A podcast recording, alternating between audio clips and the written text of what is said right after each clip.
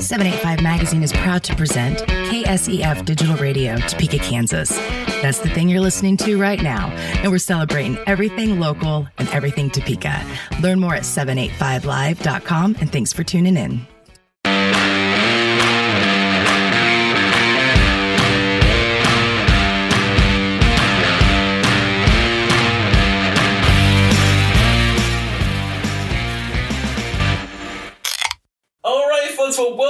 To another edition of Ballots and Brews. We have a, such a fun show tonight, as as we always do. Uh, we are so excited to have another member of the Topeka City Council with us tonight. We have City Councilman Mike Lesser uh, with us today, representing District Nine. Uh, so excited to have District Nine up in the house tonight, and so we've got lots of questions for him, and we'll learn a little bit more about Mike uh, tonight as well. Um, but of course, as we always do, we want to start off uh, talking beer. Uh, so we are so excited to have with us tonight Adam Rostall, one of the co-owners of Norseman Brewing Company. Adam, thanks for being here today. Hey, no problem. Happy to be happy to do it. Absolutely. Well, and I and I know that you guys have been have been pretty busy um, at Norseman in these uh, last several months, and really over uh, the last year. Uh, so, yeah, one of the things I know that you all have done is, is added food uh, to your offerings. Can you talk a little bit about how that's been going? Yeah, it's been going pretty good. It's definitely a learning experience. It's uh, a lot of fun. It's definitely helped us uh, attract a new clientele and helped us get our beer in front of more people, which is always the number one goal. And think it's uh, been going pretty good. Absolutely, and, and you, uh, for those who might not be um, familiar, you want to talk a little bit about kind of what those food offerings are. It's, you know, it's food that's kind of got kind of a Norse uh, kind of a flair or tradition on it. Yeah, we kind of try to keep a Scandinavian flair towards everything we get on the menu here. So you'll have some some crossover between like some bar food and like some Scandinavian style, like we have uh, fried goat cheese balls. So, yeah, it's kind of fried bar food, but it's also got that goat cheese and dill in it that's really kind of fun. A little different, but still comfortable. Absolutely. And you guys have a brunch menu now, too, as well, right? Yeah, on Sundays, we've been uh, killing it with a brunch menu. People are really, really been very receptive to it. We've been doing a really good good with that. We do everything from pancakes to our smoked salmon eggs Benedict, which oh is usually the number one. Yeah. Number one hit. So that's awesome. And people, of course, can get that food, I believe, also curbside too, if they wanted to as well. Is that right? Yeah, we're doing to go orders. Uh, we're, they're available, call in, or you can also go to our website and order stuff and we'll have it ready for you when you get there. Awesome. Very cool. Uh, beautiful, uh, beautiful days like we've had that gets us excited about the idea of, of head up there and get some of that, that delicious food. Uh, now, of course, uh, talking about beer, getting down to business there, I think you've been busy working on some, some new releases. Can you talk a little bit about that? Pretty stoked. We uh, just yesterday, or what's today? Today's Wednesday. Okay, so it was Monday. We released our two uh, Irish beers for the season. Uh, our Irish red ale, and then also an Irish stout that we're pouring on nitro, which is what I'm drinking right now. um, they're both. Uh, I was super happy with how they turned out this year. They're super smooth, nice malty red ale, and then the nitro's got a really nice coffee roast to it that's uh-huh. really pretty darn good. Very cool, very cool. Uh, now, is there are there any St. Patrick's Day uh, festivities that are going to be uh, coming up at the brewery where people might be able to, to sample some of those? Yeah, we'll definitely be open. We didn't really plan a big shindig. Uh, sure. I know they moved the parade, so we didn't want to go too deep into it, but we'll definitely be open. We've got uh, a Reuben sandwich on the menu that's got your corned beef and your oh, sauerkraut nice. on it, and then our our fried Reuben bites that also have the corned beef in them. So definitely have your food options, and then we got our our Irish beers ready to go. So we'll be we'll be ready for the old St. Patrick's Day. Awesome. Well, you know that sounds great. You know, too thinking about you know thinking about the the weather getting nicer and everything. You guys have, of course, those big uh, windows that you can open up as well up front. So it makes for it's a really nice uh, kind of semi outdoor seating as well. Yeah, you can kind of be inside while you're outside. This this time of year is when those really shine. When we got that nice, beautiful weather that we can pop those open, and then we also still have our patio that we're there's some there's some things coming down the pipeline for the patio, so that's something to look out for for the future. Hey, absolutely, a little, little teaser of things to come. Yeah, it's definitely something that we're really uh, really interested in doing. We're just wanting to uh, plan it out and make sure we get it done right, and it's it's going to be pretty cool. Very cool. We're looking looking forward to that.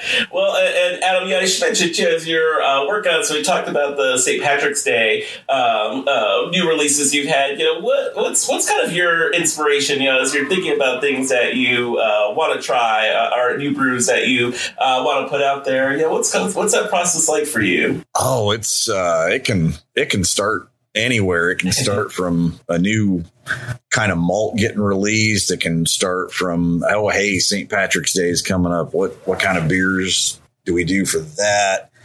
It can start from just coming up with a funny beer name and having to work backwards from there, you know, just anything yeah. anything can spark that creative landslide that starts and then you know, I just find myself 10 hours later in the weird part of Google and uh, working it working it out. And it's uh, there's there's one coming up that's uh, kind of similar to that. Like uh, it's one my wife did, Melissa.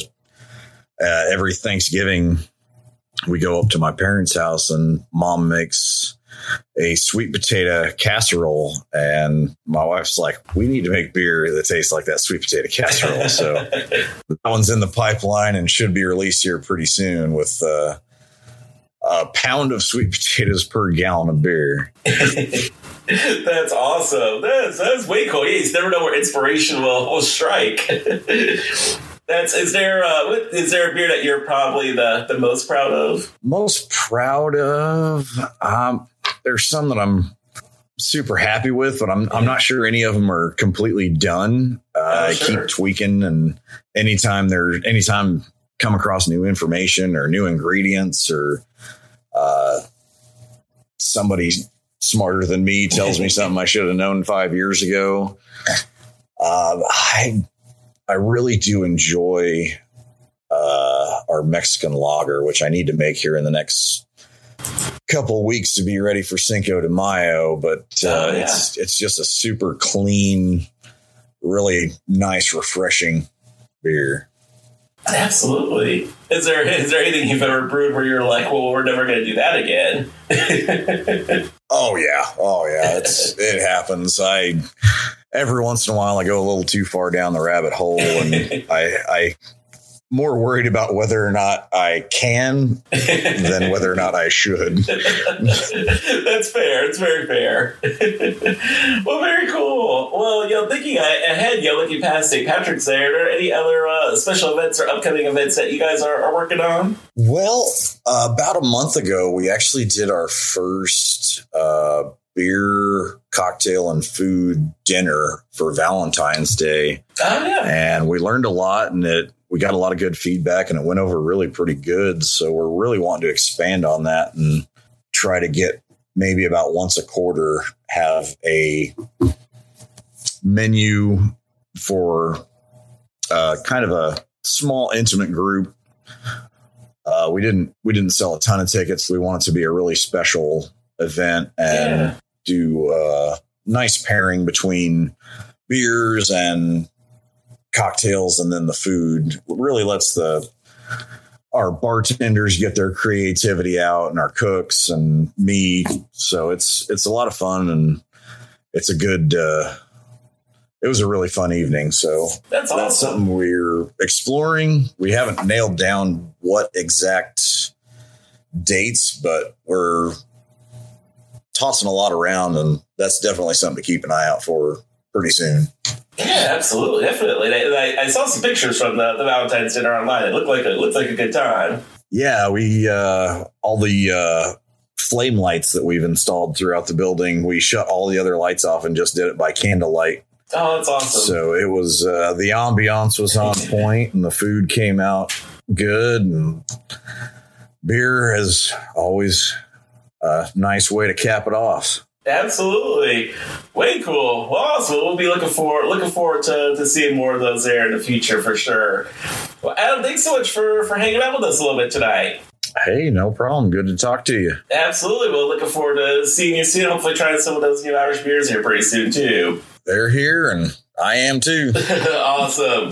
Well, very good. Well, folks, go ahead and stay tuned. So, after the break, we have got the roundup coming up where we are going to recap all the craziness that's happened this last week in uh, state, local, and federal government. So, go ahead and stay tuned. Uh, while you're dur- while you're waiting during a commercial break, you can always, of course, look up Norseman on social media as well. So, if you want to see pictures of all that great food and all those great events they've got going on, make sure to check them out on both Facebook and Twitter. They do a really good job of keeping people updated on there. So be sure to check uh, Norseman out on your social media. And as always, you're listening to Ballots and Brews here on KSF 785 Live Radio.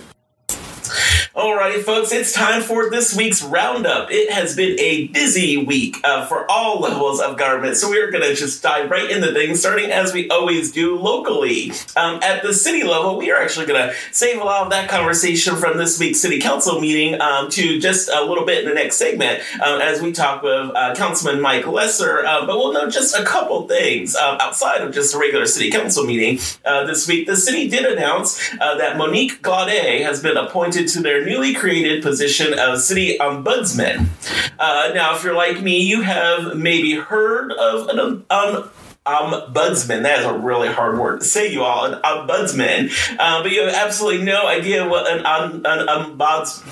That word, my goodness, that is hard to say. Uh, you might have no idea what an ombudsman does, um, or an ombudswoman. Uh, I don't know how does one ombuds exactly, but well, we're gonna find out. Uh, linguistic issues aside, this is a pretty neat development. Uh, the ombudsman will serve as an independent and impartial office uh, where citizens can get help with city services and report their issues with city government. Um, the Ombudsman's office will allow citizens to uh, find answers uh, to questions that they have about city services, city government. Um, they can submit a request um, for the SeeClickFix app um, that folks can use for reporting street issues, maintenance issues, and that kind of thing. Really, the idea of the Ombudsman's office is to have someone kind of be your, your Sherpa, your guide to city government, so that if you have an issue or or a question or a gripe with, with the city, uh, your first point of contact is to Monique, um, and she kind of guides you through um, who to contact um, at the city. It's really a way to streamline constituent requests, to track those requests, make sure that they get resolved, investigate potential issues, that sort of thing, and to do it all in a fair and impartial way.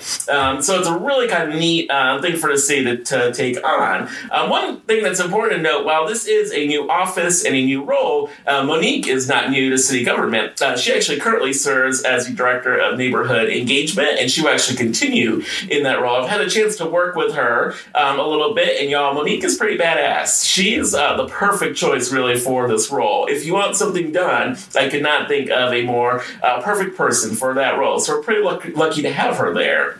Um, along the lines of trying to streamline and be more efficient, the city was busy this week. They also launched a new website called services.topeka.org. Uh, so services.topeka.org. Um, and this is really designed to kind of be a one-stop shop uh, for all those digital services that the city offers. So that means if you're, you know, applying for a city job online, if you're submitting bids uh, for jobs, for construction projects and things like that with the city, um, if you're trying to access that SeeClickFix app that we talked about earlier, all those digital kind of products that the city offers, um, they've combined them into this handy dandy kind of one stop shop online. Um, so that's services.topeka.org, um, where you can go to find that information. Um, so some pretty cool developments in the city that are really trying to help folks interact with the city in a easier, more efficient way. You know, the last thing you want or need is 15 different steps on 12 different websites uh, to navigate through when you have issues. So pretty good stuff there. Um, on the county level, it's been a a, relatively quieter week at the county commission level. I think their meeting Monday only lasted about 30 some minutes. Um, but we should note that uh, on the good news front, our number of COVID cases in Shawnee County are getting they are getting very low. Uh, it's almost become like a Lil Jon song in here. Um, side note, it should be pointed out that that pun is alluding to the song Get Low by Lil Jon and not Low by Flo Rida. Two different songs. It's important to keep your early 2000s hip hop straight, and I never could. Anyway, if you didn't see, our numbers in Shawnee County have dropped significantly, which is very exciting. We are now officially out of the uncontrolled territory uh, when it comes to our number of cases. So, y'all, let's keep it that way. Uh, you know what to do. We've talked before about all the things that we need to do to keep each other safe uh, during this time. And I don't know about you, I'm getting really tired of my car's GPS uh, predicting that uh, the only places I'm going when I get in the car are the liquor store or the grocery store. So, let's keep those numbers low um, so we're able to get out and interact more uh, with folks in the months to come. Uh, one other COVID note uh, normally Thursdays are dashboard days uh, where we usually wait with bated breath to see the weekly reveal of our dashboard, uh, our COVID 19 dashboard numbers. Um, that dashboard is actually getting an overhaul, um, and therefore you're not going to see a new dashboard uh, this week, but next week you will see a brand new shiny one that's been updated with um, some different kind of measures um, at the request of the county commission. Uh, also, on the COVID front, Shawnee County did announce this week that they are moving into phase 2B of our vaccination plan. So, if you haven't been keeping track, we've been in 2A and we're now moving to 2B uh, of, of, our vaccination uh, plan. This phase includes uh, more of those frontline employees, basically those those essential employees whose jobs really can't be done from home. It includes some of our favorite people, uh, bartenders, bar uh, employees, restaurants, wait staff, uh, food handlers, all those folks, uh, aviation employees, transportation employees, clergy, librarians, higher ed, faculty and staff, uh, cashiers and retail workers, all those folks, the folks that really kind of make our world run on a day to day basis, quite honestly. Um, Shawnee County estimates there's about 25,000 of those people um, that fall in that phase. So it'll take a couple weeks to uh, work through vaccinating all, all those individuals. Um, as for myself, um, you know, I did contemplate the idea that I am technically an ordained member of the Universal Life Church online, but apparently that does not count for, count for being a member of the clergy. So I am still waiting for my opportunity myself. Um, but make no mistake, I will get it when that opportunity comes up. Um, then we'll look at take a look at go, what's going on in the state government. Um, one thing that's worth noting, dare I say, even celebrating, is that now that we are past uh, turnaround day, we are essentially at the halfway point of the, the session, which is super exciting. Uh, for those keeping score at home, uh, the Kansas House has so far passed 124 bills, while the Senate has passed 88 losers. Just kidding. Uh, more than 700 bills have been introduced in total this session, and a whopping four bills have been signed by Governor Kelly thus far. Um, that includes the one we talked about last week to save cities from bankruptcy um, due to those high energy bills. And that was a bill that was uh, introduced, passed, and signed all in the same day. Um, they also, uh, of course, did this year too pass a measure to place a question on the uh, August 2022 primary ballot concerning whether the legislature uh, should have a role in regulating abortion. Uh, so they've been they've been busy. I highly suggest, uh, highly recommend you check out the Kansas uh, Reflector's legislative summary online they do a really good job of running through uh, kind of all the big hits from this year so far. Some things I completely know, just totally forgot about um, as well. So they have a really good discussion um, posted on there. Uh, education, of course, continues to be a hot topic um, at the state level. Um, and tonight, I just want to talk for uh, just a minute, actually, about another entity outside the legislature, uh, that being the State Board of Education. Uh, you know, we talked last week about the importance of school boards, um, and you may not have known that we also have an elected State Board of Education that oversees public education in the state of Kansas. Uh, they met last week and got an update on how kids um, are really doing in schools, given you know know everything that is going on. Um, at that meeting, uh, Kansas Education Commissioner Randy Watson reported that early data is showing um, some slides in reading and math proficiency uh, for students, particularly at risk students and younger students. And so they're starting to, to see a little bit of that of that uh, decline or that learning loss that folks were, were worried about.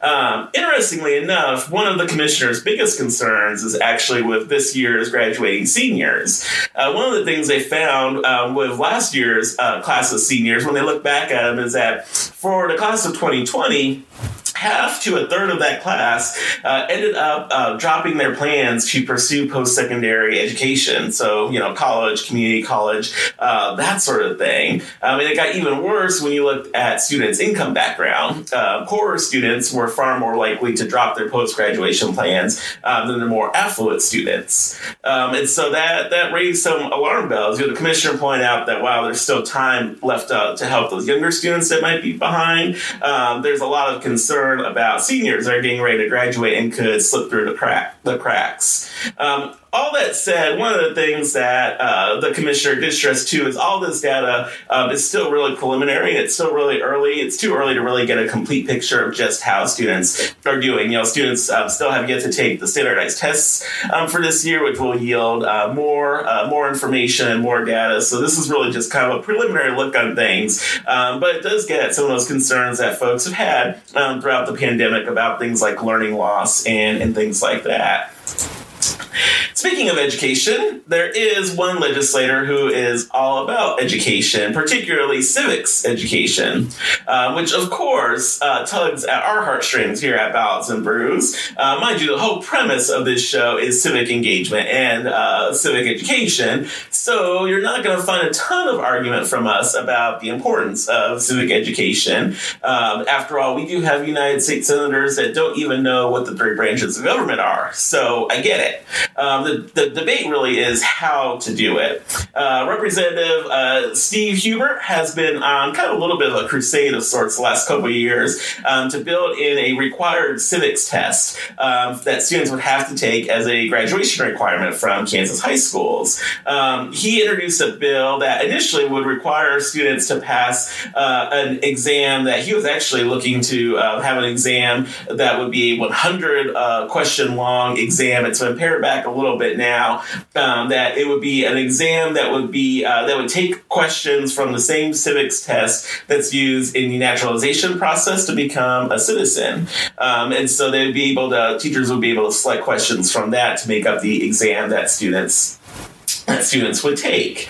Uh, the Kansas chapter of the National Education uh, Association um, does oppose the measure, really seeing it as being duplicative of the curriculum that's already out there through your regular government and history classes and that sort of thing in schools. Um, they also pointed out, too, that we do have that State Board of Education that we just talked about, um, and their job is, the, is to set curriculum um, and oversee education in the state, and that's not really the purview of the legislature.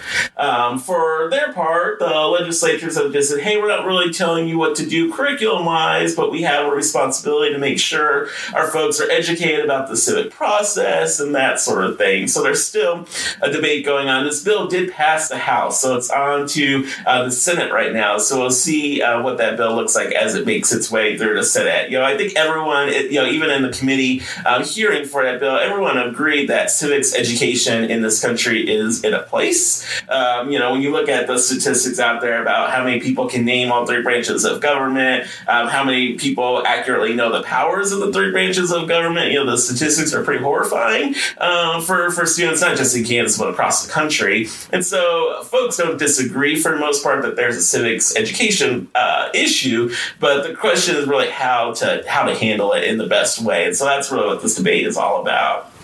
Uh, one other fun little tidbit in this week, uh, last week from the legislature, um, had to do with barbers. Uh, yep, that's you heard me right. Barbers, people that cut your hair. Uh, they are once again asking for passage of the Kansas Barbering Act. Uh, this is a bill that would do all kinds of things to revise the state standards for basically how people cut your hair. Um, there are a whole myriad of state laws um, that pertain to how uh, hair and cosmetics and all that stuff um, can be can be handled and can be done um, in the state. And so uh, this Kansas Barbering Act would do a number of things, um, including uh, banning the display of barber poles under certain circumstances. And I had to double check barber poles is not a euphemism, uh, as I first thought it was when I read the article. It means the actual red, white, and blue barber poles that you normally see in front of uh, barber shops. Um, they apparently have special significance. I did not know this. Um, and the, the uh, barbers in this law would like to see some rules about how uh, they want to see some rules about how barbers show off their poles. So take that take that uh, as you will. Um, so that was uh, that was some new information that I learned uh, this week. So feel free to to Google away about barbers and their poles. Just be careful what computer you search on. Uh, the bill was actually introduced uh, by Representative Mike Amyx. I think I'm saying that last name right. Um, a barber himself, who I do have to point out actually does have some pretty great hair himself too. So it looks like he's he's living he's uh, walking the walk as well. so just a little fun tidbit from the legislature this past week. Um, and last but not least, of course, we can't end talking about the state without mentioning the upcoming 2022 governor's race. Uh, I know we just barely got into 2021, and we are already worried about an election that is over a year away. Um, but this week, that, that election got more exciting as Derek Schmidt, the Kansas Attorney General, announced what has really been the worst kept secret in Topeka and uh, throughout most of the state, which is that he is running for governor in 2022. Um, I say worst kept secret. This is something that's been pretty widely known um, throughout um, a lot of political circles um, in in Topeka. Uh, you know, a lot of his actions um, of of late have been targeted towards kind of positioning himself and setting him, uh, himself up for this run. So it really came um, as no surprise to, to everyone else. Um, we already do have another Republican candidate um, that is that has entered the fray as well, and that is the former governor Jeff Colyer. Um, he had already prior to this essentially announced his campaign uh, for governor as well, and so you've got a Republican primary already starting to shape up. And again, it's, it's still over a year until even the primary elections in 2022. So you have two Republicans um, that are already eyeing um, the governor's office office, and both of them would like to take on Laura Kelly. Um, already, the two of them have been trying to size each other up. You know, Jeff Colyer uh, released an email right after Derek Schmidt, uh, Schmidt announced uh, welcoming him to the race, um, but making clear that he is the true conservative and that Derek Schmidt, um, in Jeff Colyer's eyes, has been trying to kowtow to kind of the liberal wing of the Republican Party. Um, is is uh, is the argument that the Colyer campaign has put out there? Uh, for his part, of course course, uh, the Attorney General, Derek Schmidt, has said that he is a, a known commodity and has worked uh, as a, a, member of the legislature. He was actually Senate Majority Leader before becoming the Attorney General, that Kansans know where he stands. Uh, he's been very vocal about joining uh, lawsuits filed by uh, other Republican Attorneys General across the United States, including the, the election law uh, lawsuit debacle of 2020. Um, Kansas was one of those states that signed on to, to that lawsuit as well. Um, and so he's been trying to establish his uh, conservative credentials as well. Um, and of course, these are two candidates, and there's likely to, there are likely to be more um, entering the fray um, as well. You know, we've got kind of this this uh, this uh, kind of uh, classic matchup with uh, Schmidt and Colyer of trying to define who's the more conservative, but you know, we've got other parts of the Republican Party that could get involved here. You know, there's probably still room for a more Trump-like figure um, to emerge in this race, and so who knows uh, who that will be so this field will likely grow to, I'm going to guess, at least four to five individuals, um, at least, um, by the time the primary happens uh, next August. So it will be fascinating to see um, where that where that race goes. Um, and finally, friends, it's been a little while since we've talked about the feds, uh, but President Biden and Congress have been busy um, in the last couple months, um, and that busyness culminated uh, last week in the passage of uh, President Biden's signature piece of legislation, a $1.9 trillion stimulus bill. Uh, this bill, uh, this is a big, this is a big deal, y'all. Uh, this is kind of like the Oprah of bills. You know, you get this, and you get this, and everybody gets something. Um, there's a lot, a lot riding um, in this this legislation. You know, just to give you just a small uh, little idea, glimpse of, of what's in here. You know, it does everything from those direct payments uh, to individuals that we know folks have been so so curious about. So those fourteen hundred dollar uh, direct payments, those will go out to folks who uh, make uh, under five thousand dollars a year individually, or for couples that make one hundred fifty thousand dollars or less. Um, so those checks are going to start going out the, the door here pretty soon. Um, you've got uh, the payroll protection program. Uh, that this is a new round for that. The PPP program that a lot of businesses took advantage of. You know, this this round uh, expands the eligibility for that program, adds about seven billion dollars more in funding to it um, to allow additional businesses to take advantage of it. Um, this bill, y'all, does some amazing things for childcare in America. Um, in some, there's it represents about a forty billion dollar investment um, in childcare in America. I think it's the largest investment in childcare since World War II, if I believe. Um, so it does some some really uh, amazing things uh, for for childcare um, in this country. Um, you know, when it comes to things like the uh, earned income tax credit, um, it greatly expands uh, the the rules surrounding um, the earned income tax credit, um, allowing more people to be eligible for it. for the child tax credit, it makes that fully refundable uh, for 2021. It makes 17 year olds eligible as qualifying children. Um, it increases the amount of the credit up to three thousand uh, dollars per child. So there there are a ton uh, of different things. Um, you know, for for low income folks, it expands uh, or extends actually um, the emergency uh, uh, provisions for the SNAP program, the Supplemental Nutrition Supplemental Nutritional Assistance Program. It extends those emergency benefits. Um, it includes a fifteen percent increase in those benefits that will continue through September instead of expiring um, as it would have at the end of June. Um, it includes uh, five hundred and ten million dollars for FEMA um, to use for their emergency food and shelter program, um, and on and on and on. Um, again, $1.9 trillion um, altogether. Um, and the, the, the, debate and the process to pass this bill was fascinating as kind of you know the first real test of uh, President Biden's leadership and his ability to get things through uh, the, the Congress. Um, you know, the Senate was uh, where things really boil down to. It's a, it's a tight uh, tight place right now. There's a 50-50 party split, of course, in the Senate right now, uh, believing Vice President Harris to be the tie-breaking vote in the Senate, uh, which she has actually already had to do numerous times, um, including one time at five in the morning um, when the Senate, after voting, uh, debating all night long, um, finally took a vote um, at five in the morning on some of the initial procedures to get um, this package through. And so she actually came in uh, to cast that tie-breaking vote. And y'all, this is where I just have to pause to note. So the vice president came into the Senate chamber at 5:30 in the morning to cast this vote, looking perfectly dressed, hair and makeup and everything all done. And y'all, this is where I just have to say I could never. This is why I will never be the vice president of the United States. You could not call me at five o'clock in the morning and tell me that I need to be at the Capitol and also need to look like good and presentable to people. If you called me at five in the morning to get me to come down to the Capitol, you would get me in track pants and a hoodie with some sunglasses, hair not done, walk in carrying an egg sausage McMuffin sandwich, sitting at the chair saying, all right, let's get this over with.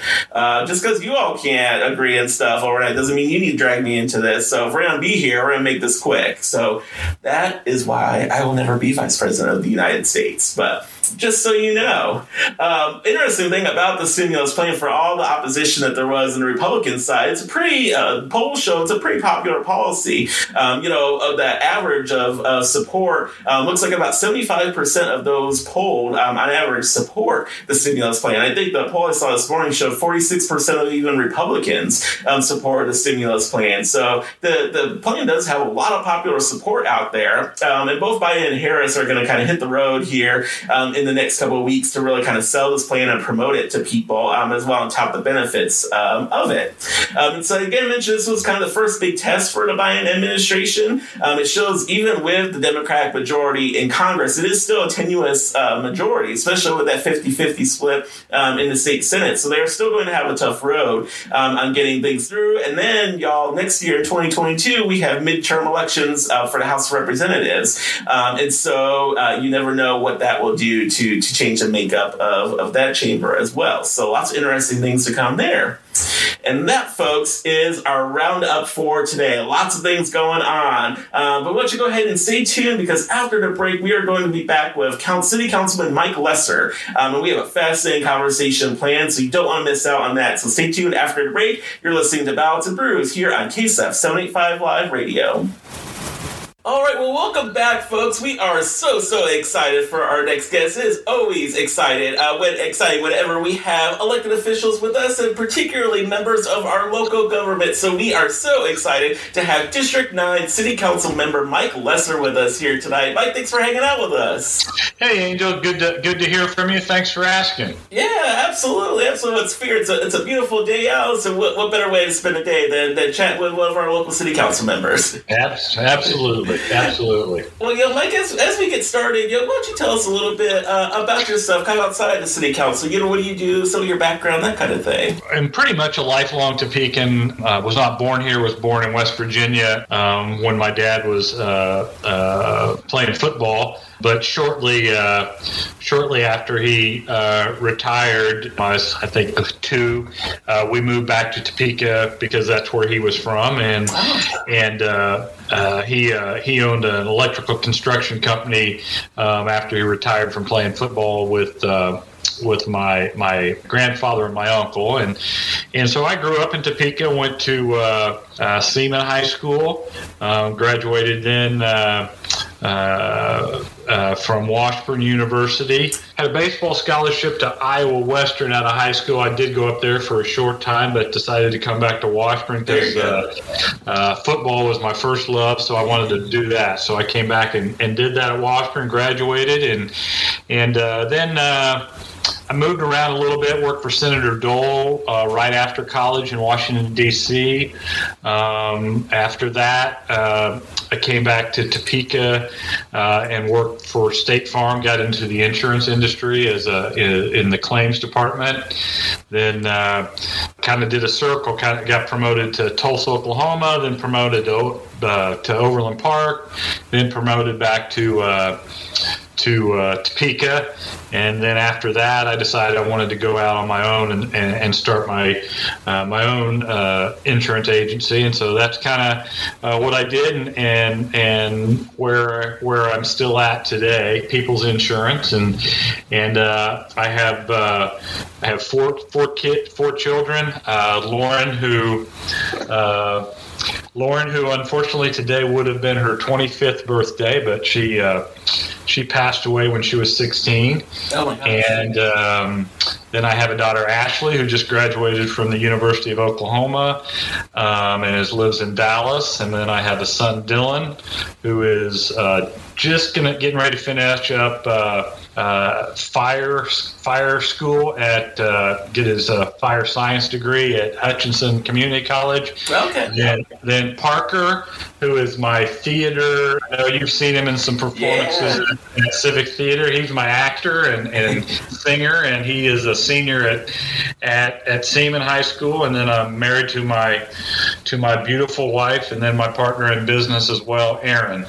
And awesome. so uh, that's that's kind of a 30 second snapshot right there. So there's been a theme of Topeka pulling you back uh, over the years. So glad glad that they uh, got you back to stay. Well, glad yeah, I love Topeka. Topeka is home. Topeka is uh, a great big, small, or great, small, or big. How, how would you say it? A small, big town. Yeah, and, uh, absolutely. Uh, and uh, has uh, everything. Great place to raise a family, and uh, and then of course, uh, you know, Kansas City's right down the road, so we can, you know, do certain things that we just aren't big enough to have right down the road from us. And so, yeah, absolutely love Topeka. Absolutely, I completely agree. And and you know, speaking of, of loving our, our community, you know, what what motivated you to want to run for city council? You know, I, I, was I was active in in um, you know government, student government at at, at Washburn. Um, obviously, I, you know, I, I worked for Senator Dole uh, after school, after college, um, and then. Uh, uh, I was on the school board at Seaman for a couple terms when, while we when we lived up north, and uh, you know I just uh, I'm opinionated. I I'm passionate, and you know I've always kind of had that position that if you're if you're going to be that way, then either uh, keep your mouth shut or get off the porch and see if you can make a difference. So I wanted to be a part of the solution. I, I as I said earlier, I love Topeka, and I just felt that I have had and have some some skills that can help to move us move us forward. And I think we've done that in the last four years. Uh, and I hope that I've been at least a part of that. Absolutely, man. School board and city council. That's that's some commitment right there. Those are you know, some of the hardest levels of government right there. Yeah, yeah. There's there's are you know that's when I talked to my, my one of my best friends, Fred Patton, and and, and you know who's a re- representative, and and uh, yeah, he will tell you it's definitely people are definitely more passionate at the uh, at the school board level than at the state level, at least to certain in certain perspectives. And and uh, yes, there's there's nothing like getting the phone call from the, the, the upset parent because their daughter didn't make the cheerleading squad. Those calls do happen. Oh yeah. and uh, um, if you if anybody find knows a way to really handle those situations, I'm I'm all ears because I sure didn't know how. That's what I was gonna say. There's no there's no there's no rule book about those kind of things. no, no. Oh gosh, yeah. When you when you decided to run for city council, is there anything that that surprised you or stood out to you as you were campaigning? You know, no, not not not when I was campaigning. You know, uh, as I started paying more attention, you know, one of the things we really, you know, that some of our surveys showed was, you know, part of the the, the, the biggest challenges we had as a city was the negativity that we had from our own, not necessarily from outside, but from our own people. You know, yeah. so I think you solved that with dialogue. You solved that with, you know, uh, trying to do positive change, you know, um, and listening, you know, having listening skills, and and probably the one thing that that that uh, um, was the hardest thing for me, you know, initially that recognizing of when I got on council that that uh, we got a good group now and we're, and, and we're we made some changes and we're going to continue to make some changes was though is uh, I kind of had to do this in business too is you know just because it's the way that we've done it before doesn't mean that's the way that we're going to continue to do it. Oh sure. Uh, you know we're going to find the right way to do it. We're going to change. We're going to adapt, and some things are going to be uncomfortable possibly. Um, but if you aren't changing, if you're not evolving, if you're not looking forward, um, then you're falling behind. So um, that was probably the biggest thing was um, the amount of frustration I had with, well, that's not how we do it. And uh, my answer is, well, you know, there's a new sheriff in town, and we're going to change some things here. So, absolutely. Yeah. And you know we can uh, you know dive into some of the, those issues. Of course, City Council met on uh, on Tuesday. Had a, a, number of things kind of on your guys' plate, and one of the, the first things that happened at that meeting um, was uh, approving some changes for the uh, Topeka Human Rights Commission, um, and namely giving that commission um, some some new authorities to review uh, the quarterly police reports from the independent police auditor um, position. And so that's kind of the, the latest in uh, in a number of efforts the city's made to really address relationships between the public uh, and police department, introducing some new accountability measures and that sort of thing. Um, how do you feel about the progress the city's been been making on those issues? Well, I think we've made some progress um, there. I think I think we uh, I think we still have a lot of work to do um, in, in, in, regards to getting to where we want to be in regards to relations. I, I think, um, you know, I think we're fortunate that, that, that we don't have some of the issues that we see nationwide, um, but we do still have issues that, that, that we need to address and, and, and challenges that we need to, to uh, overcome.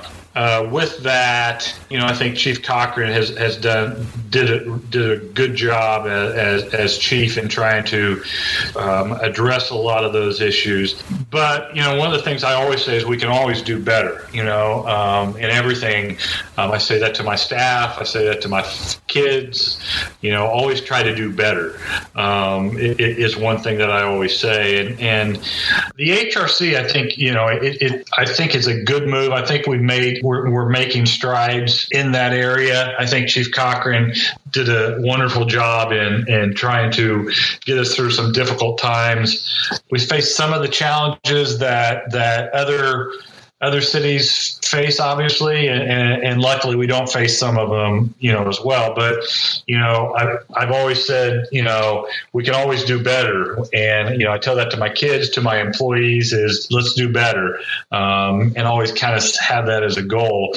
You know, the one thing I like about the HRC and, and this and and kind of how we're you know reviewing you know reports and stuff like that, and having some input is I'm, I'm not I'm not a big fan of, of a citizens review board. Not to say that that I wouldn't support it under certain circumstances. It would really have to be vetted from the standpoint of you have to you have to have people that understand the challenges that officers face every day when they report to work um, and the things that they have to try to do also to to to go home to their families you know because you know most times you know most times you know when you and i get up in the morning and and and go to work you know we don't really have to worry about you know the fact of of knowing that there's an opportunity that we won't come home today because of our occupation if that makes sense. So you have to understand i, I you know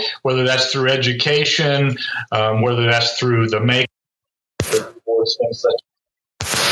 I, you know, someone such as me, I've never been called at two o'clock in the morning to go down to a dark alley um, because they're the report of an armed suspect, or or I've never pulled a car over, or, or all those different types of things. So to be able to review a job that somebody does, I think you have to have some experience in doing what they're doing. So I think the, the Citizens Review Board having the ability to review reports, uh, meet with independent police auditor, uh, overall, I think is a good step for us to kind of move towards um, helping to strengthen and solve some of the issues that we face there because we do have issues we need to to to uh, to to address, and, and overall, we have you know 99 percent of our officers are, are are good people, good officers, no different than than in any any other occupation. Though in any other group of people that you have, um, you have to identify what you can do better and, and, and address it. So sure. Well, and you know, it was interesting. Last week we spoke to uh, Councilman Padilla, and you know, he mentioned that uh, he's able to share his experience with his colleagues as uh, someone who's worked in law enforcement. So that's been uh, he feels that's been pretty valuable as well.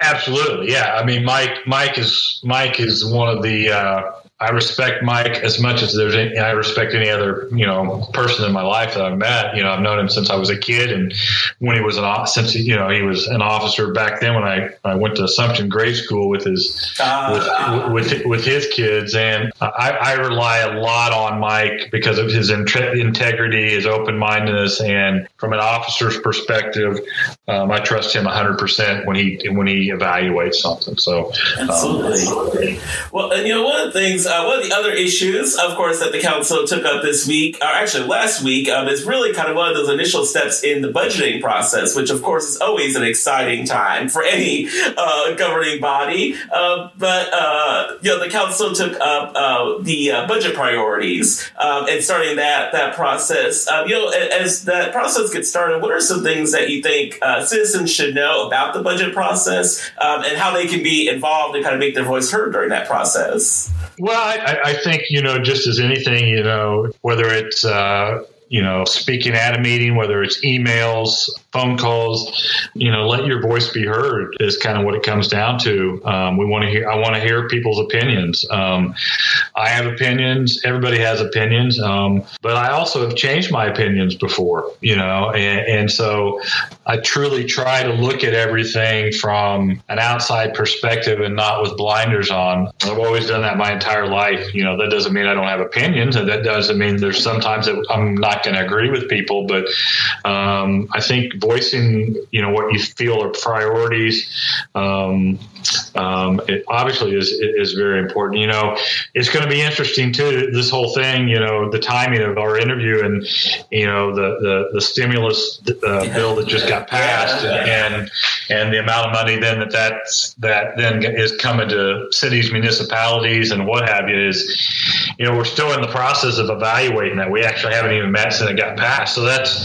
that kind of changes things a little bit as well. But um, you know, other things that we've looked at from the budget perspective and the CIP, which are basically completely tied together. I mean, the CIP actually takes more work than the budget, to be quite honest with you. You know, um, and uh, you know is, uh, you know we're taking a look at the the you know record low interest rates that we still have and, and, and our ability to borrow um, to possibly move up some projects and spend some uh, additional funds that we weren't going to because the cost of money is so cheap and our bond rating. So, so, so um, you know, those are all things that we're that we're evaluating.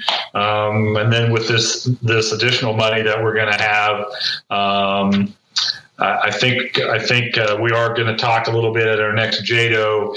As you know, I sit on the JEDO uh, uh, task force um, to help small businesses affected by COVID with the mayor and Commissioner Mays, and um, I think we may actually look at taking some of the money from that.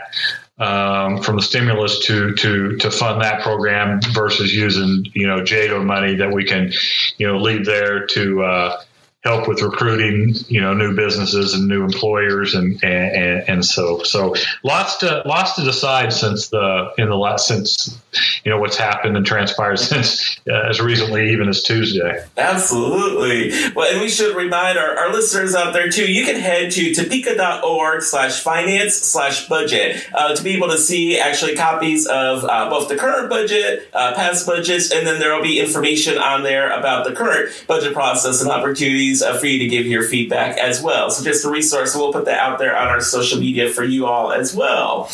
And uh, Mike, you mentioned the capital improvement uh, plan, and so that's you know my next question is that the council's um, in the midst kind of of a, a couple of weeks of reviewing the CIP uh, right now, and you know we talked with uh, uh, Mike Padilla a couple of weeks ago about that. But can you remind folks, you know, just what the CIP is and kind of where you're at in that process right now? Well, we're still in the evaluation process of, of, of hearing from the different departments, and and uh, you know, you know, the CIP is basically how we spend our money, what we do with different projects. It has a budgetary aspect to it as well, um, but you know that that's where we decide. You know, certain projects, for instance, with roads, streets, and roads. You know, we review it. We just you know things get added for future projects um, and, and put in the CIP, and then and then then uh, uh, then we look at moving things up where where where if there's if there's things that uh, have for whatever reason become a priority, uh, then we look at moving things up, and that's you know that's kind of one of the things that we, are talking about. Um, uh, that I kind of just mentioned, and with the with the low interest rates of, of um, spending some additional to move some of these projects up, and you know one of the things with the CIP on on streets is you know I share the same concerns as lots of people do, um, but I'm I'm a big proponent of uh, of, of, utilizing mill and overlay. Um, we can do so much uh, more uh, at, at, such a cheaper cost um, for mill and overlay versus um, uh, you know, you know, total street reconstruction project with concrete and et cetera, et cetera. I don't pretend to be an engineer, but um, um, you know, for instance, we did that on 17th Street. Um, if you remember 17th, um, uh, I, I, really pushed hard to city manager the stretch of 17th Street between Fairlawn and uh, uh, I four seventy was a, I mean it was Yeah. not only narrow but you know the combination of it being narrow and being you know Afghanistan minefield of you know potholes that were darn near roadside you know I mean you know it was it was not only okay are we dealing with some of this you know deterioration that you know is going to damage a car going in there but some of these had gotten so bad that you know people were swerving to avoid it and then we're going to have somebody swerving into somebody else. So um, uh, you know i don't that was one thing I pushed really hard for was I said, you know, I understand that where it's at in the CIP, but we need to spend money for safety reasons to, to get this milled and overlay, and we got that done. Um, and unfortunately, when you get on the other side of uh, the 470 bridge, it's concrete. Um, and you can't put you can't you can't obviously mill an overlay on a concrete and you can't put asphalt over it. So we're patching and that's becoming really really dangerous too. I, you know I get it's in my district as well. So I get you know for motorcycle riders and stuff it's dangerous. So you know that's that's an area that's that is supposed to start next year. Um, I'm hoping maybe we can look at possibly pushing that up a little bit as well. Because if you if you've driven that by the Applebee's and by you know it's it's it's it's not only uh, hard on your vehicle, it's dangerous. too. Absolutely. So- Absolutely. For sure. Well, and yeah, as you mentioned, and yeah, we uh, will remind our listeners out there that you can um, see the CIP budget um, online as well, so you can see the details of that. Um, and as we uh, just discussed, you'll be sure to check back because that will change um, often as as conditions uh, change throughout the the city. Well, the other, the, the other thing I want to point on that too, as we've talked about this, is, is, is you know you might also bring up you know SeeClickFix. I mean, Oh, yeah. use that app. That's the first way to get stuff going. Um, whether it's potholes, whether it's street disrepair, et cetera, et cetera. So I, I, I uh, you know, uh, utilize that. Um, I get calls, which is fine, but uh, you know, and, and absolutely, I try to respond to those and stuff. But um, I won't lie, I can't respond to every pothole call. So use that SeeClickFix, and and uh, um, uh, that's it's a good tool to, to utilize so we can know where you know where we need to focus some of our repairs on. Absolutely. No, that is a great tool. If you haven't been to website download that app uh, on your phone, y'all, that is a, a fantastic tool uh, for being able to get information directly to um, the folks that need it at the city. Absolutely. Well, Mike, before uh, we let you get out here, we always like to, anytime we have an elected representative on, we always like to do a fun lightning round game. If that works for you? Sure, happy to, happy to, happy Awesome. to. Well, of course, this will be favorites from your district, and we should let people know. So, you're District 9, so that's essentially a good chunk of West Topeka, right? Yeah, I basically run basically the you know Gage basically starting there at, at, at seventy, you know, by the River Hayden High School, basically Gage, take that all the way up to Twenty First Street, you know, by Spangles, then then uh, then head uh, head uh, head west, uh, pretty much to Urish, and then straight back, you know, down north. So, yeah, Westridge, you know, the core shopping district there on on Wanamaker up to Twenty First Street, and and the movie theater up on the hill, Red Robin, um, Federal Home Loan Bank, the old Menninger campus, you know, all those those areas. Absolutely. So this will make for some. You got some good choices for some of these questions. So the first question is your favorite local restaurant in your district. Oh wow! So hopefully I won't get myself in trouble because I have some, I have some I have some good ones, but uh, you know I got to go with Jeff Herman and Herman's Barbecue. Herman's, Oh, uh, yeah, I mean uh, best burn ends anywhere. Um, I'll put his burn ends up against anywhere, and and best meat. Uh, we uh, we buy our. Buy our steak, buy our hamburger, you know, those type of things there. So I'm gonna go with Herman's Meat and Smokehouse with a a close. Um, if I want Italian, I, I, I, I, I like Pisano's over in Fleming Place. Oh, So yeah. Oh, yeah. Those will be my two my two uh, favorites right there. Absolutely. Uh, your favorite outdoor spot to relax in your district.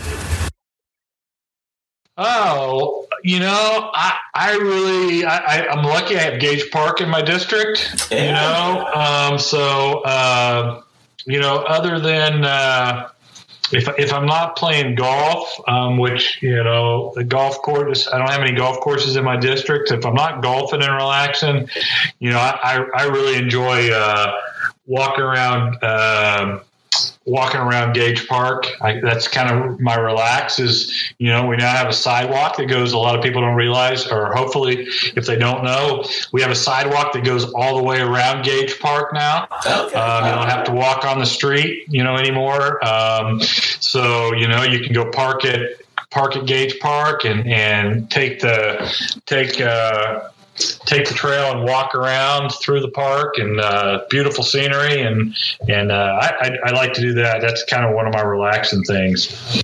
Very cool, very cool. Uh, your favorite, and this could be the same too, but your favorite attraction or thing to do in your district? Um, so then in my district, uh, same, same place, but it'd be the zoo. Oh yeah. I, you know, I enjoy I enjoy going to the zoo. Um, um, we got a great zoo, man, especially for the size of size of uh, uh, size of our town and the, the, leadership that we have with with Brendan and you know a board that you know you know led by Fred Patton and, and, and other dedicated people there. I mean, talk about thinking outside the box and, and yeah. just an absolute love for the zoo. Um, we got we got Kay's Guard, you know. So I'd have to say the zoo and and you know uh, this will be the first summer I've ever really been able to go and just sit and relax at in at K. So I'm looking forward yeah. to doing that. You know, with COVID in the past, I hadn't kind of taken advantage of that. But I'd have to say the zoo, dude, is my. Uh, That's a good choice. awesome. Uh, if you had to use one word to describe your district, what would it be? Uh, you know, I I would say one word. I would say busy busy. You know, it's a busy. Uh, have a lot of business in my district. You know, with with with Wanamaker corridor, with you know Federal Home Loan Bank, Security Benefit, the movie theater. You know, all that up on the hill, and then you know the park's busy. People walking, riding yeah. bikes. You know, and the zoo is big. So it's, it's I got a I got a busy district, which is which is really pretty cool. Absolutely, yeah. Uh, what is one word you'd use to describe your hope for the future of your district? Wow, one word to describe the hope. Um, man, that's a good question. that's a good question. You know, I would, I, I would, I would have to say. Uh, uh, revitalize, um, um, continue. I'm, I'm, I'm, sorry, but I'm to, it's got to have t- 10 continued revitalization. You know, we, we, we've got, uh, you know, what we did on 10th Street, what we, what we're doing or did on 6th Street, what we're doing on 10th Street as far as roads, um, that we're continuing now in phase two there on 10th Street, uh, between Wanamaker and, and, and Fairlawn. Um, then, you know, then with the zoo, you know what I mean? Um, yeah, um, what yeah. we've done with Kay's Garden there, um, you know, what Cody Foster and his uh, development of Gage Center, man. I mean, go drive, you know, go look at Gage Center now. To, you know, we're going to have Mission Church in there with R.D. Cogswell leading that and a coffee shop and, and look at Gage Center, dude. I mean, look at that. I mean, compare that. I'm telling people, compare that on May 1st of this year to May 1st of last year. And then even looking forward what you're going to see on that. So, um, what Steve Klinkenbeard did on, you know, some dilapidated strip malls that we had there on Fairlawn, you know, there yeah. on the 10th, you know, he redid all, you know, Klink redid all those properties and now they're all full with, with businesses and, and we, you know, we just continue re- revitalization of those, those areas. And, you know, and the next thing is figuring out what we're going to do with, uh, with the Ramada and that core piece of property that, that oh, we need yeah. to figure out stuff that we're going to do. So I want to see, you know, continued revitalization of that uh, of my district, and and uh, it's exciting, man. Absolutely, I was going to say that that is exciting. Uh, well, you know, the other the other thing I don't want to I don't want to leave out is you know we got Fleming Place there that Tom Peterson you know oh, yeah. developed and stuff like that, you know, and you know you know, you know that people look at that and say, you know, man, that's that's that's a nice center. You know, that center's gotten older too. You know, and and unlike some developers that I won't mention, you know, he's taking care of that, man. You know, I mean, yeah. so so you know, kudos to you know continuing to take care of, of, of what we have, combine that with what with what we got going, and you know, it's exciting. It's exciting for District Nine, and I just hope I can help to to continue that get that rolling. Absolutely. Well, of course, uh, because this is Ballots and Brews, our final question. You know, after after a long day of, city business and whatnot, what is your uh, favorite beer or cocktail to relax with? Well, you know, I will tell you this: um, uh, I don't, uh, I don't drink um, I don't drink anymore. Um, uh, when I did, and I still, uh, uh, I, I, still, I was, so I would have to say if I was going to, um, right now it's, it's a, uh, it, right now it's a Diet Pepsi, probably, or a Coke Zero. Coke Zero, Coke Zero is a good choice. Coke Zero, Coke Zero, Pepsi Zero, whatever the hell it is. Um, both of those. But back in the day, back in the day, man, I, I, I could uh, I could hurt some Samuel Adams on tap. I could hurt that pretty bad. I just I just reached my quota a little earlier than most people. Hey, there, there you go. Well, awesome, Mike. Thanks so much for for hanging out with us today. Hey man, thanks for all you do, buddy. You know it's uh, it's always good to talk to you. I'm I'm I'm proud I'm proud of you. You know uh, I haven't seen you in a long time because of this COVID. But last time I saw you, there was you know you I know you're working hard on the on the, the, the meal plan and all that stuff, and I'm really proud of you for that. And and dude, you uh, you know, thank you for you, what you do, man. You are you're an asset to to to Topeka. You know, you you are. You're you know, we need more angels. Um, so truly, truly, uh, um, I, will pump my heart. Thanks, thanks for what you do, man. Because you know things like this and what you do and your love for Topeka and, and everything is um, uh, can't be can't be uh, overstated. So thank you. Well, thank you, thank you very much. I, I appreciate it, and I'm, I'm looking to, to get to do these kinds of things and share that that Topeka love of other folks. So that's always exciting. All right, folks, so go ahead and stay tuned. You know, up next we've got a break, but then up next we are going to finish up as we always do with our take action moment of the night. So go ahead and stay tuned. After the break, you're listening to Ballots and Brews here on KSEF 785 Live Radio. All right, folks, well, we're going to wrap things up as we always do with our take action moment of the night. And tonight we are actually focusing on an opportunity that is coming up uh, this Monday. So, very quickly, just around the corner, this uh, Monday, March 15th, uh, the Topeka Planning Commission will actually be holding a public hearing to discuss a draft of the downtown master plan. Um, now, it's entirely possible that none of those words in that last sentence meant much to you. Um, and that's okay because I don't know people who regularly stalk the Topeka Planning Commission's website, let alone know that the commission even exists. But that is why we're here uh, tonight. Uh, this plan is actually a pretty big deal. Um, it is a comprehensive 10 uh, year master plan to guide the development of downtown Topeka. Uh, to use the passwords of now President Biden, it's a big effing deal. Uh, the plan essentially divides the downtown area into different districts. There's the Civic District, the Capital District, the Van Buren, River South, River North, River to Rail, and Tower districts. And, and each district has kind of different characteristics and a different plan for the respective developments in each of those districts to kind of match the characteristics um, and kind of a theme almost for, for each district. Um, as I mentioned, the, the plan is pretty extensive. It, it covers everything from the construction of a new office space downtown to a push for more housing options um, in the downtown area. It's long been recognized that getting people to live downtown is going to be a key to uh, to success, to having more people downtown, um, and so much more. Uh, beyond that, um, I do have to say, as someone who was involved with the initial phase of downtown redevelopment back in the kind of 2009 era, which feels like kind of forever ago, it's really exciting to see where we're at now. Uh, for some of you that are top city newbies, uh, when you think back to where this development started in 2009, this was, we're talking pre Pennant, pre Iron Rail. Um, makes me sad to think of this pre Brewbank. Um, you know, all those, those fun areas we're talking about back before the Pocket Parks, before Evergy Plaza, before all of that, uh, you just had a group of us who were really excited um, and trying to get people to think about what downtown could look like.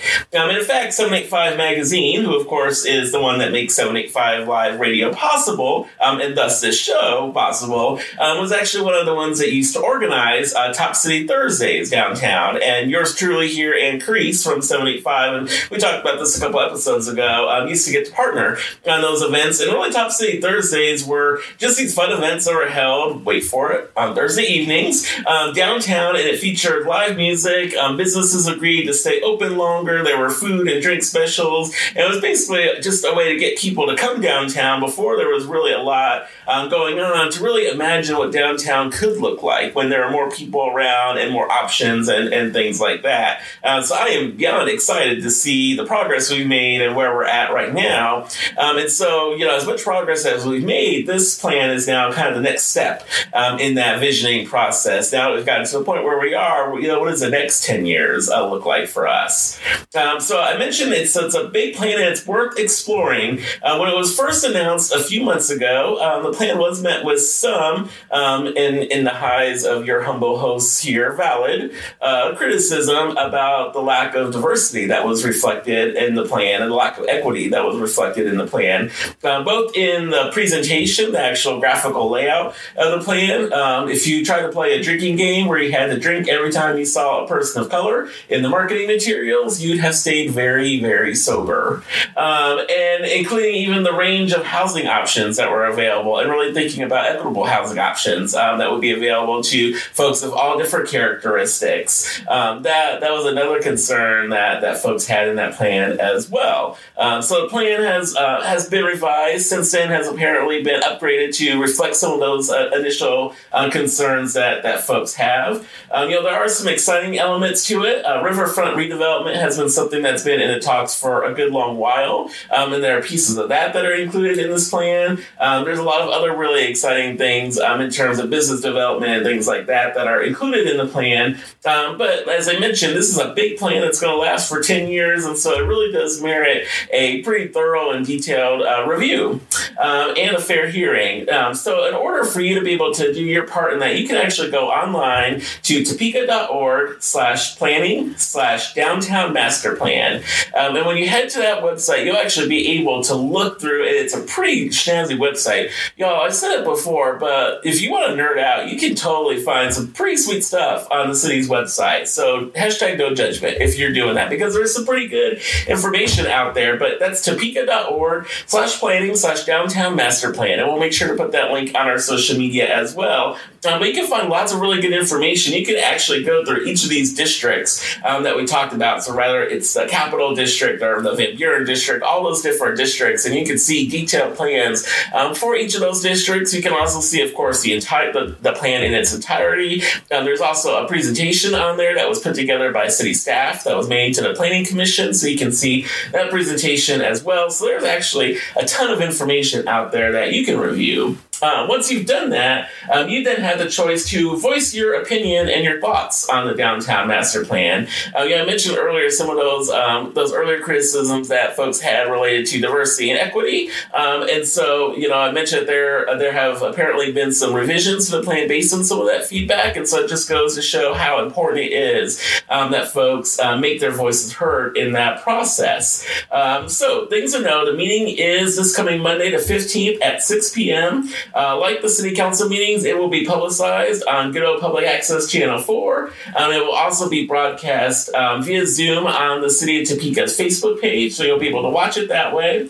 Um, you can sign up to speak um, virtually um, for the meeting. Um, you just have to email planning at topeka.org. Uh, so it's planning at topeka.org, and they'll get you set up with the instructions to uh, to be able to participate virtually to give your feedback. Uh, to that, do that via Zoom. if you'd like like, if you are, are more one of the, uh, if you're more a fan of the written word, you can also submit written testimony um, to, for the commission. You can do that at topekaspeaks.org. Uh, so topekaspeaks.org, that's the website where you can uh, submit your written uh, testimony uh, to the Topeka Planning Commission. Uh, now, I said it earlier, but downtown redevelopment, I believe personally, is something that's exciting and a positive step forward for our community. Um, but as I also mentioned, it is a large, a large plan, so there's lots of important considerations um, that need to be taken into account, um, especially as we think about how our community grows in an equitable way. You know, in a way that allows uh, all individuals in our community to, to have access um, to those parts of our community. So I encourage you to really review that plan um, with that that eye in mind, uh, that the equity lens, um, as we look at the, the plans that are called for um, in that in that master plan, and then to to speak your voice. You know, use your your voice um, at the planning commission's meeting to let them know uh, your thoughts. Know, let them know um, let them know what you like about the plan. Let them know about the concerns that you might have uh, about the plan, because again, that public comment is so so critical. And at a local level like this, you guys, people are pretty prone to listen. Um, you know, it's really easy when you give your your feedback to uh, perhaps your representatives in, in Washington and that sort of thing for some of that commentary to kind of fall by the wayside or get buried under kind of the deluge of other stuff that comes in. Uh, but at the local level, it's a lot harder to ignore uh, feedback from a local community member. Uh, so I highly encourage you to take advantage of those those opportunities to learn and to uh, to speak your mind uh, to local elected officials.